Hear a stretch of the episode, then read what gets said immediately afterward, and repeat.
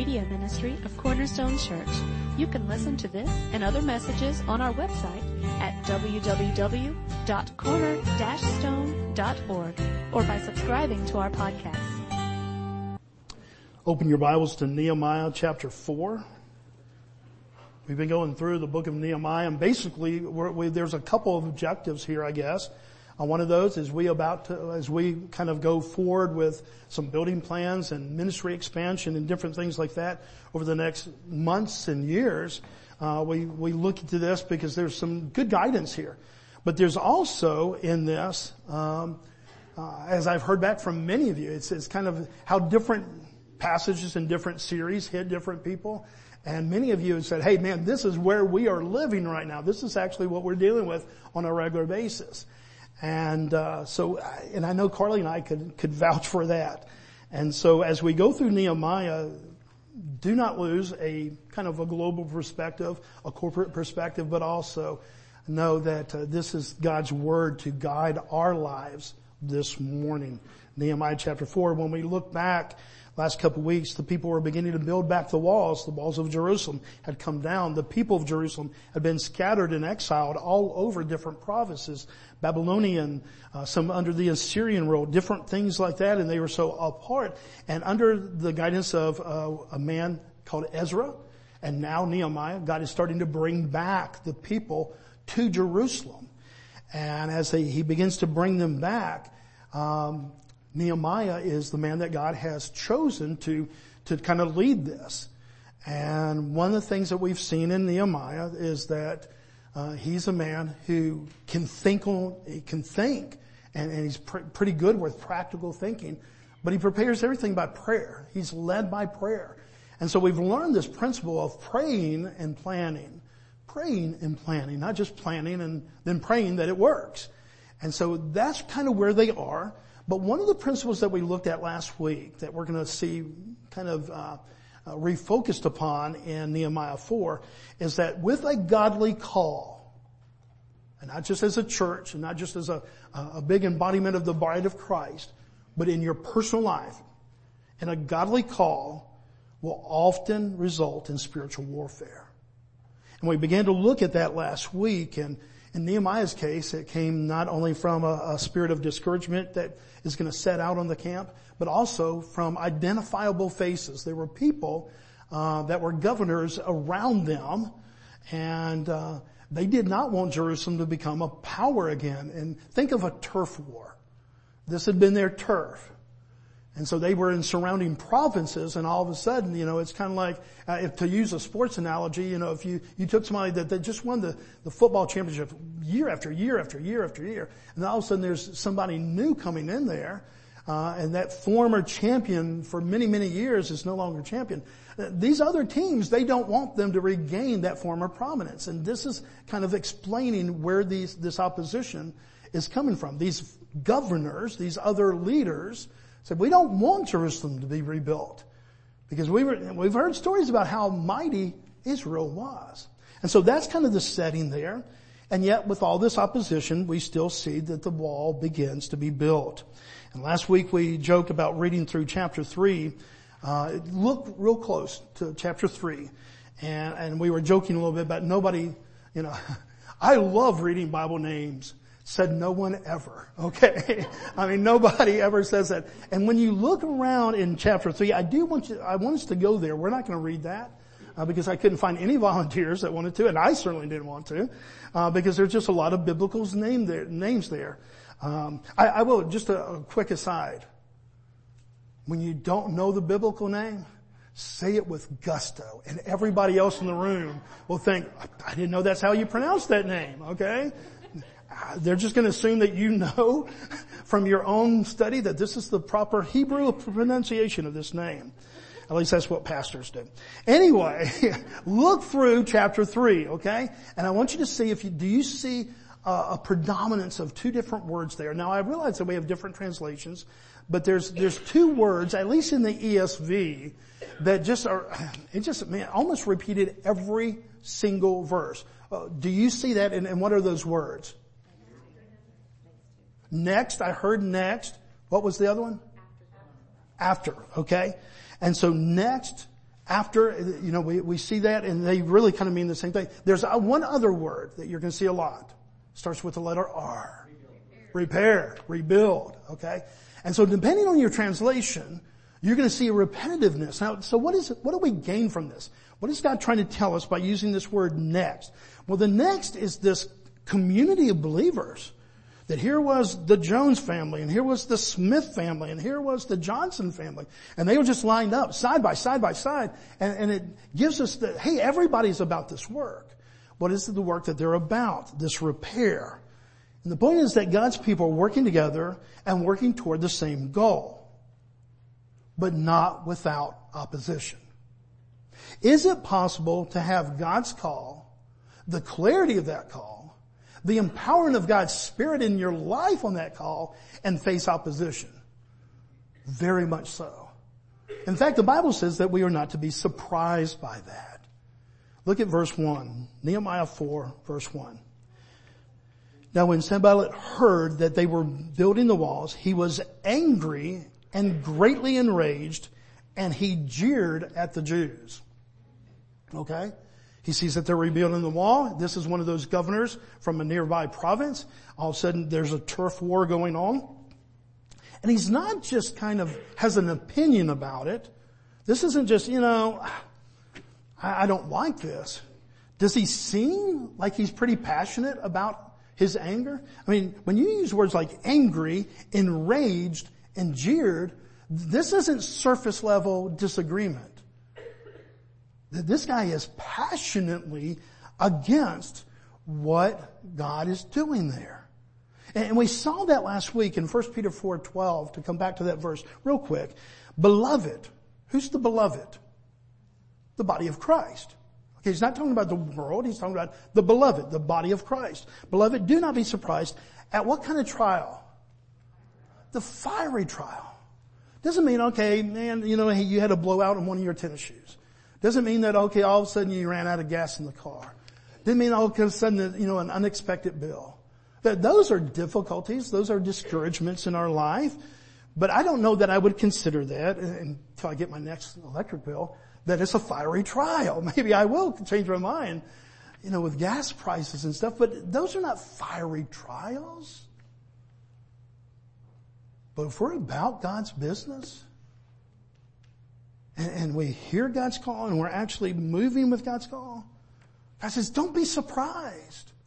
Don't be shocked that just because you're doing what is godly, that it's not going to come without opposition. And that that opposition is pretty fiery. Beloved, do not be surprised at the fiery trial when it comes upon to test you.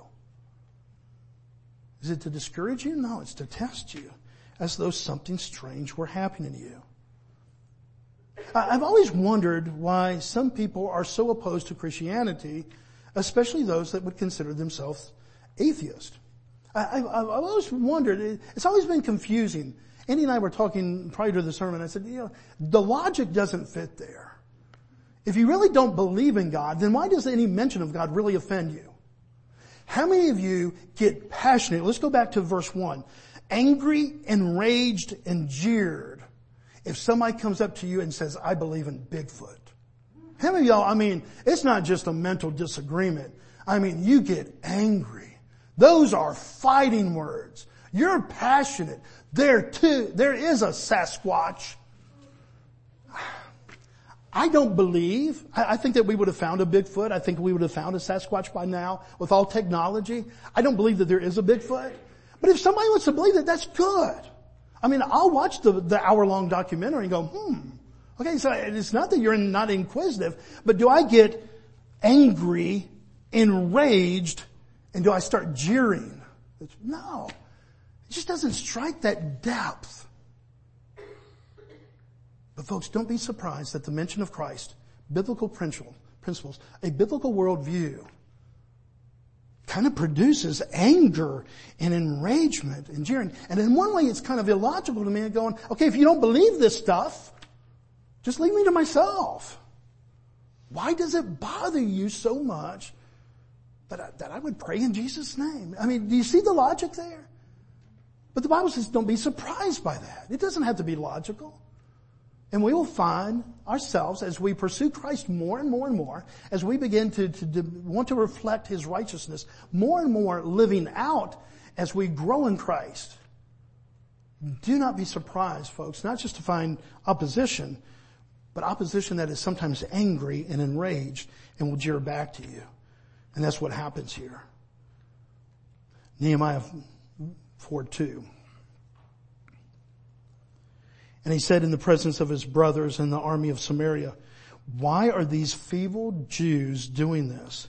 Will they restore it for themselves? Will they sacrifice?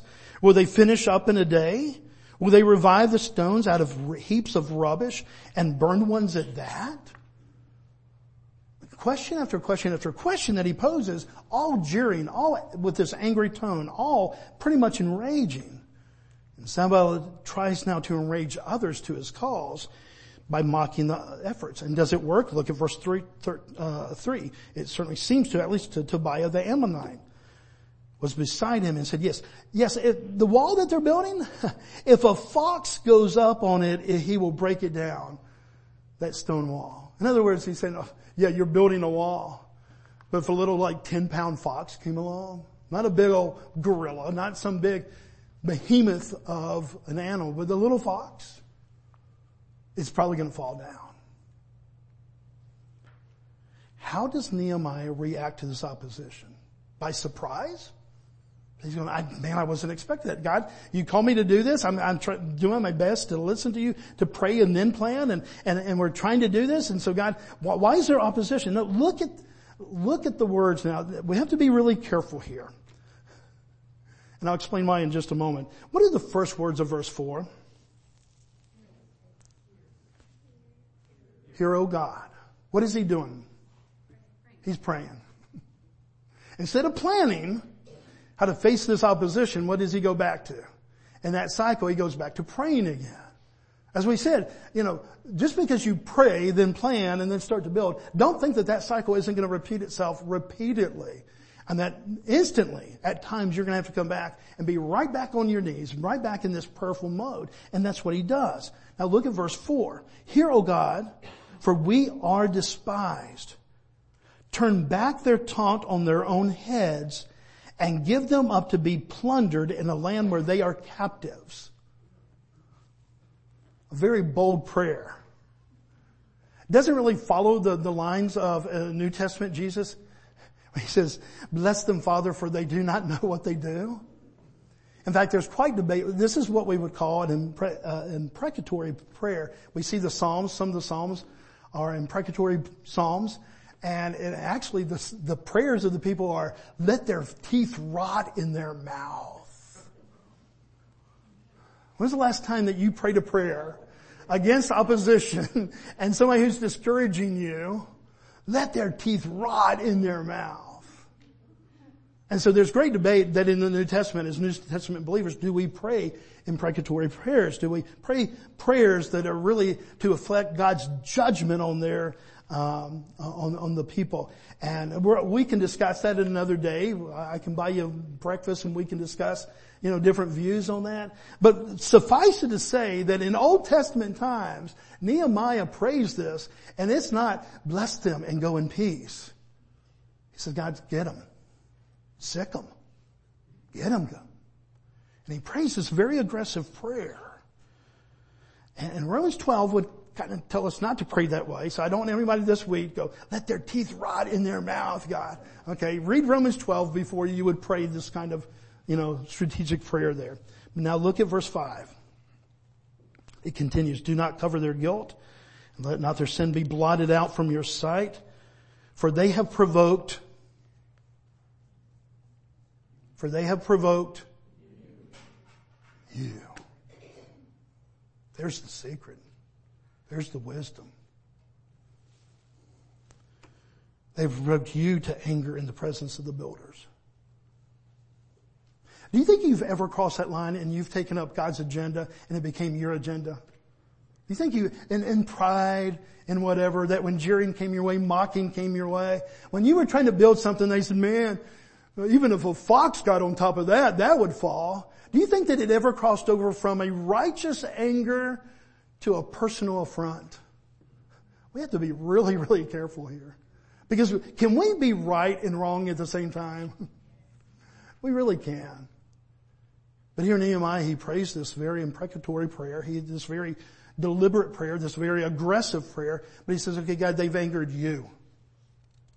Do you think Nehemiah was a little bit angered? Do you think he was a little bit personally involved as, as he's placing stones and, and he's drawing up the plans under God's direction? That he has a little bit of pride in his work? And that that mocking kind of comes back into a personal nature? Yes. And yet, God, they've angered you. I can pray this prayer because they angered you, God. That key word is the response, is the response by Nehemiah. And, and that he realized that the battle was not against him, but against God. Very easy mistake to make is, is to make it about us guys. So, so what happens? These people, they're building the wall and they're facing opposition even though it's godly plan. And, and look what happens in verse six. It's one of my favorite verses of the whole book of Nehemiah. So we built the wall and all the wall was joined together to half of its height. They're 50% done. They're, they're halfway through. And look at the last page. For the people had a mind to work. Godly vision brings people together. Doesn't mean that there's not going to be opposition, and that opposition can be from outside, or we're going to find out in just a second, even with from inside. But when it's a godly vision and God's a part of it and we really are seeking by prayer and not just by our plans, God does incredible things, guys. Some, you look back in history and you're going to find incredible things that God led his people to do that just have no natural explanation whatsoever. Here these people, all they have is rubbish and, and they do have some materials that God has supplied uh, and, and, they get together and, and, and, the Smiths are working right beside this, the, the, the Jones and, and, the Johnsons and, and these families kind of lined up there. And so they're working together, but they're not just doing the task of the work, they have a mind for the work. But look what happens. The opposition, do you think it's going to go up or do you think it's going to go down? I mean, when you start getting along with God's plans, do you think that, hey, now that we've made it halfway, the naysayers are probably going to leave at this point? But that's not usually what happens. A lot of times they intensify. And look what happens in verse 7 and 8. But when Sanballat and Tobiah and the Arabs and the Ammonites and the Ashdodites heard that they were repairing the walls of Jerusalem was going forward and that the breaches, that is the kind of the openings, the holes in the walls were beginning to be closed, they were very angry before they were angry and now they are very angry. Verse 8, and they all plotted together to come and fight against Jerusalem and to cause confusion in it. Do you see that, that, that part of verse 8, cause confusion? The Hebrew word is only used twice in the Bible, once here and uh, the other place in Isaiah 32, 6. Only two times in the Bible that that particular Hebrew word is used. So what we do as we study the Bible, when we see a word that is used just a, a couple times, okay, how's it used in this other place? Does it start to show us a little bit more of what the intention of this word is? Let me read to you Isaiah 32, 6. Now again, we're talking about spiritual opposition from non-spiritual people in the, in the sense that they're not believers in God, and yet can non-believers in God present spiritual battles? Yes. Why? Because they are spiritual creatures. They don't have to be believers, but they are spiritual creatures. And so a lot of times it's going to go down, not to the surface, not just to, oh, here's my opinion, but it's going to be a passion. Why? Because we're spiritual creatures. And so sometimes even if we're not aligned spiritually correctly with God, we're still going to make it a spiritual battle. Why? Because we're passionate about that. And that's what happens here. Isaiah 32, 6. Now, as I read this, ask yourself, have I ever saw this kind of opposition in my life? This kind of spiritual opposition coming against me when I'm just, I'm trying to live for Christ. For the fool speaks folly and his heart is busy with iniquity to practice ungodliness, to utter error concerning the Lord to leave the craving of the hungry unsatisfied and deprive the thirsty of drink. Have you ever experienced that, guys? And, and, and, did it say there in Isaiah that this was fight against, you know, this cause or whatever? What did, what did they say? To utter error concerning the Lord. That's where the battle is.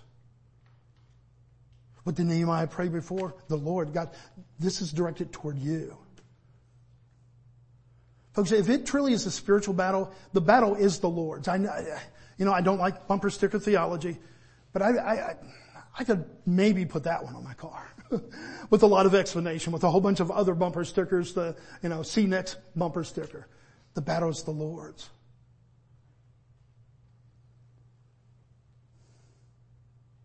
If I look back on my ministry, if I look back on my family life, if I look back on my spiritual walk, some of my greatest mistakes and some of my greatest sins and some of my greatest failures is when I did not realize that it, the battle was the Lord's and the battle became Bobby's. Is that easy for that to happen in your life? Because again, pride. You're building the wall. if a fox comes, it's going to fall down. Probably not even a fox. You know, if the wind blows in the wrong direction, that's probably going to come down. And all of a sudden, we have this godly plan, and it's not about God anymore. It's about us, because we're the one that lifted that rock, we think, and put it on there. The battle is the Lord's, guys. And I think that we're smart enough to know that up here. But I think we get pretty dense, pretty ignorant when it comes to opposition and all of a sudden words are starting thrown out and the jeers and the mocking comes. Yeah, even if a fox went on that wall, it's probably going to come tumbling down. This is relevant to our spiritual battles. This is relevant to really understanding the battle before us. So, so did they come up with a new plan? In the face of this threat that now these armies are, are going to organize together, these different provinces, these different communities are going to come together now in the front against the Jewish people? Do they come up with a new plan? Well, the answer is yes and no. Look at verse 9. First three words. And we prayed. Seems like a pattern here. and we prayed to our God now look at the next part. And set a guard as protection against them day and night. Do we serve a very practical God? Could God have protected them without this guard? Yes. But somehow he gave them, okay, pray, and part of the fruit of that prayer is, and, go ahead and get the swords out of, you know, dust them off. and go ahead and get, you know, get a couple spears and, and get some shields and, you know, anything else you have laying around in the closet, go ahead and get those out and position these people there. Uh, can you show that next slide? Praying, planning, praying, building, praying, planning. It, uh, following God's plan, this is going to be a continual process, guys. It's not one and done with the prayers. God bless and lead. And then we go out and we get the plan and we start building in, in our lives. We, and we start doing. I promise you, when opposition comes, praying is going to come right back in there, okay? It's, it's, the praying is the foundation of this cycle. Planning and building, hopefully, are the fruits of that praying. Does that, does, does that make sense? You have a foundation, and then you have the fruit of that foundation. And so the question for us, and we don't like this question, what's the foundation of our lives? The planning, the building, the doing, or the praying? That's pretty convicting. Enough said. I don't want to go there any farther because that's very convicting to me. I love the planning and the doing. I think God has gifted me in some ways to, to be able to think and, and, and do, and I get excited about that. I can be honest with you guys. What you see is what you're going to get. I don't get as, as excited about praying. I, I, I don't agree that that should be a favorable thing. I don't agree that that should be a favorable thing for you to have in your pastor. I'm just being honest with you. I get more excited about planning and building than I do praying. But which one is the foundation and which one is the fruit? And so God teaches us here. And thank Him that He's patient with us. And thank Him that even in our failures and our fumbles, that, that He recovers. And that His grace leads us. Have, have you ever wondered why God doesn't give you a five-year plan?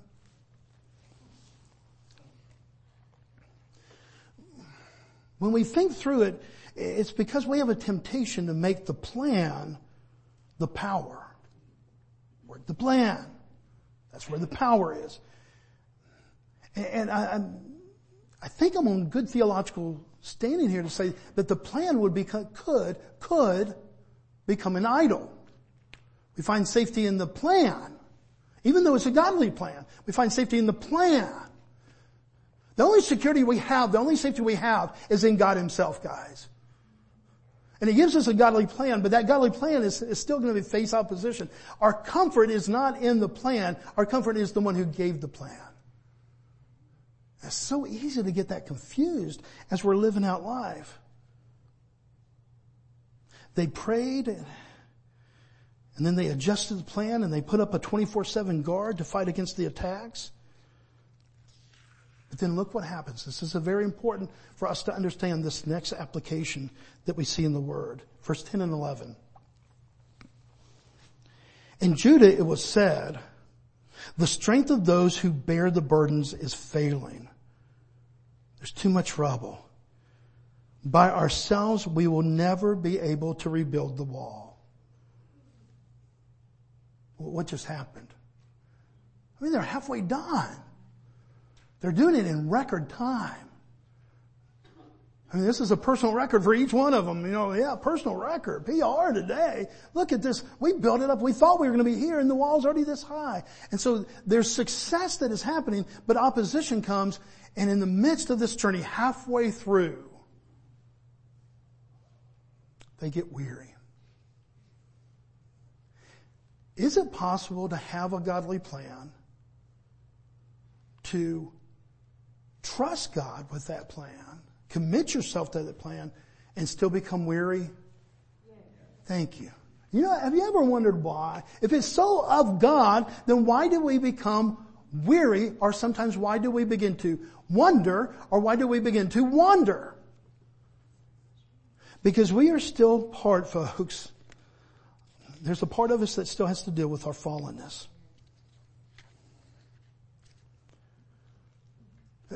Let me say this theologically correct. Do you still have to deal with your fallenness? Yes. Okay. Our fallenness is not our identity. Our identity, if we're a Christian, is in Christ Jesus. We are more than conquerors. We are already seated in heavenly places with Christ Jesus. This is our identity. But we still have to deal with this fallenness and this nature. In a way, some theologians said it's like you're living in two worlds. And, and one is the promise. And the, who's the real us? The real us is our identity in Jesus Christ.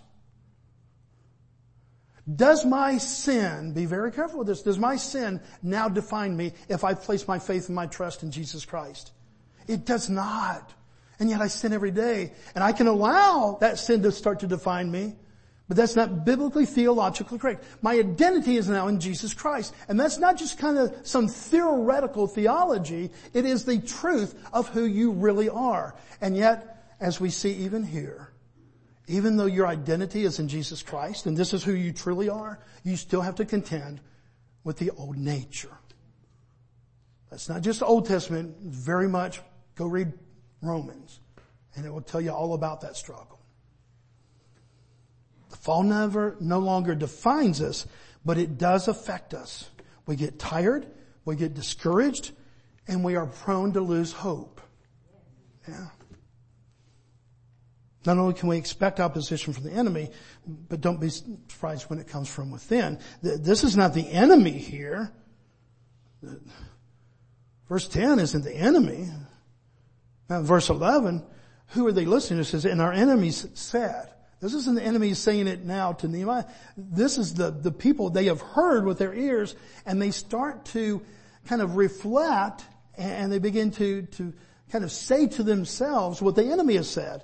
Verse 11, they will not know or see till we come again, uh, uh, among them and kill them and stop the work. In other words, we're going to make a, a, surprise attack. We're going to come against them and all these people that have come together and we're going to attack them and, and they're not going to see it coming and we're going to surprise them. That's what the enemy said, but who's saying it here? The people of God. Some people believe when it says in Judah, some think that that's a, a place of location. Others are going to say that that's the tribe of Judah. What do we know about the tribe of Judah? The weak tribe or what we see as the strong tribe?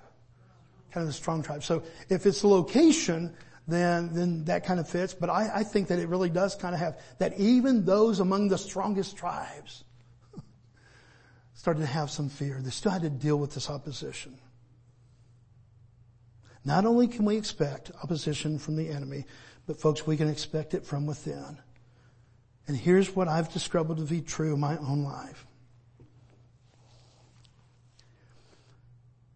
I've yet, and I hope I never will, witnessed a time when everyone was discouraged and hopeless at the same time. Hang out with enough people that have placed trust in Christ. And I've never witnessed that. I've never witnessed where 12 people that I knew had committed their trust and their faith to Christ, where all 12 were going, man, we're doomed. the sky is falling. I've seen it work in my marriage. I get discouraged and Carly is there with the word of God to encourage me. She gets discouraged and I hope that I'm there with the word of God to encourage her. I've seen it in church. A family gets discouraged and there's families that surround them that encourage them. This is the grace of our God. Will there sometimes be doubt in the midst of even the body of God's plan? Yeah. And yet I've never seen where it just was an overwhelming swell and everybody said, we're doomed.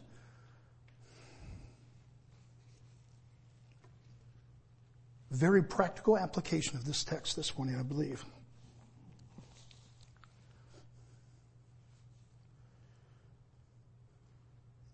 Surround yourself with Christian folks. Surround yourself with Christian folks who are growing in maturity in their life, in their Christ likeness. But understand that even Christians, there's going to be two different types that are going to kind of give you advice. Some Christians say, here's how to fix it. And there will be other Christians say, look to God. Here's who God is. And I've been both. As a pastor, people expect us to be answer man. Fix this. And in a very prideful way, you get used to, okay, here's the answer. Here's how to fix the marriage. Here's how to fix this troubled child.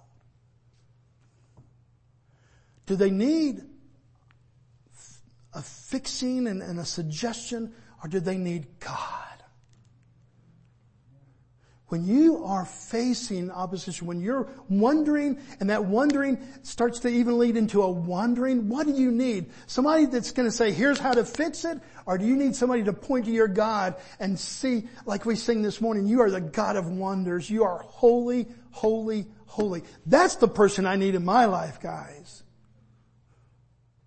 I'm not saying that we don't give wise counsel. Go to Proverbs and it says that, that, hey, seek wise counsel around you.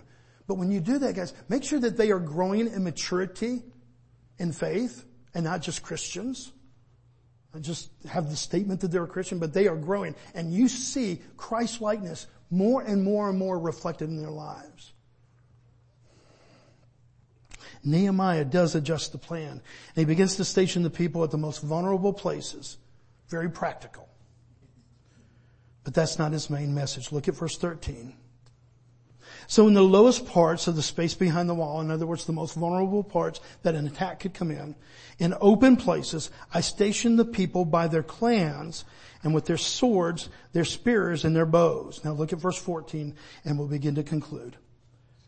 And I looked and arose and said to the nobles and to the officials and to the rest of the people, do not be afraid of them.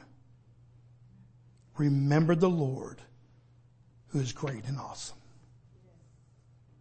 He said, here's how to fix your dilemma. Or does he point him to God? Does he point him to the hope that God is awesome and great? Could Nehemiah have developed a personal plan for Bobby and Carly Linkus on wall section 31 8b?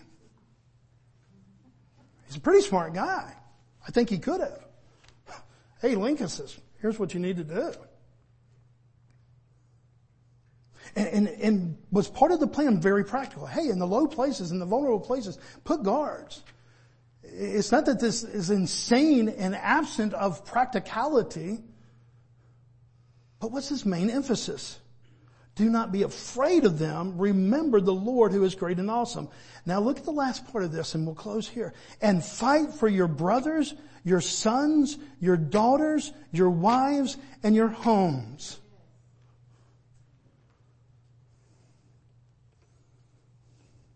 Is it personal, folks? Is the spiritual battle personal? Are your wives and your daughters and your sons and your homes and your brothers at stake in the world that we live right now?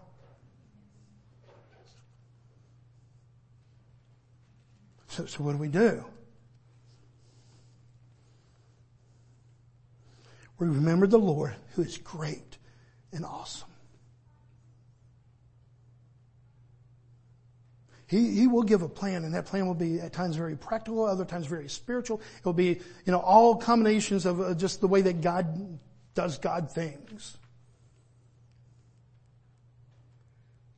But don't believe for a moment, folks, that this spiritual battle is not personal.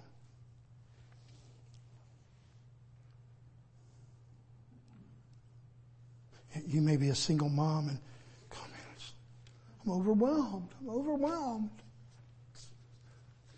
How do I do this? We can give you a five step plan. And many will give you all the advice that, you know, has worked for them. And you're going, but you just don't understand. You need God. And you need some people around you that say, don't look at just working the plan. Look to your God who is great and awesome. Will that solve everything? I'm tempted to say yes. because if I've got my eyes on the God who is great and awesome, guess what? That's what I needed. Is it going to be practical at times? Yes. What starts the wondering that can lead into wandering isn't just a head problem. It becomes to be a soul problem. That's where our disturbance, that's where our lack of peace, that's how we feel, why we feel overwhelmed.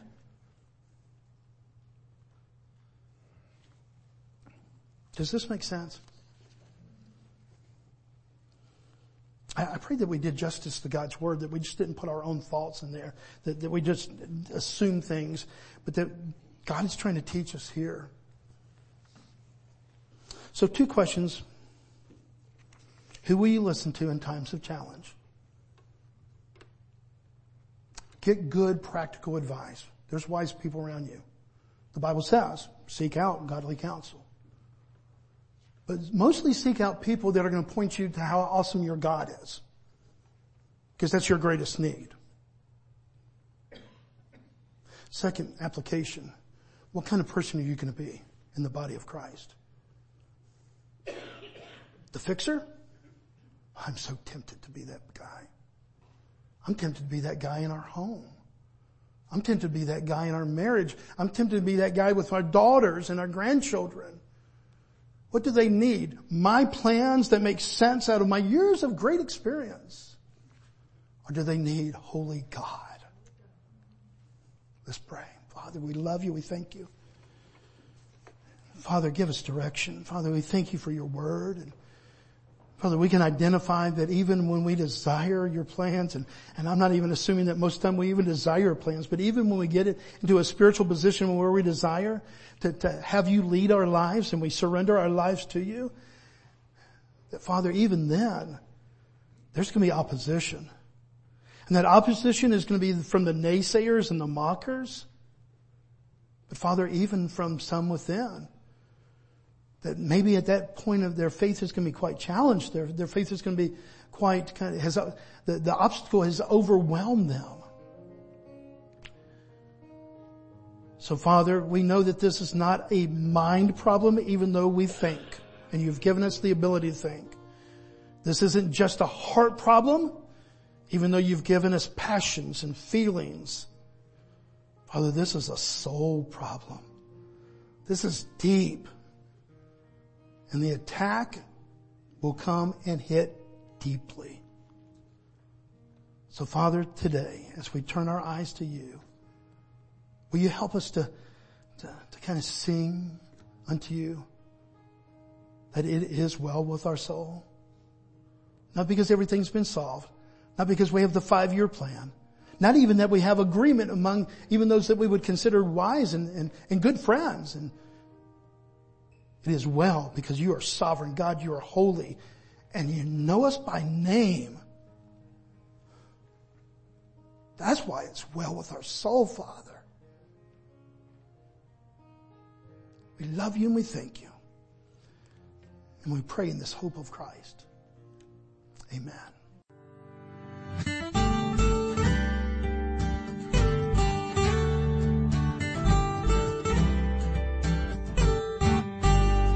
Thank you for listening today.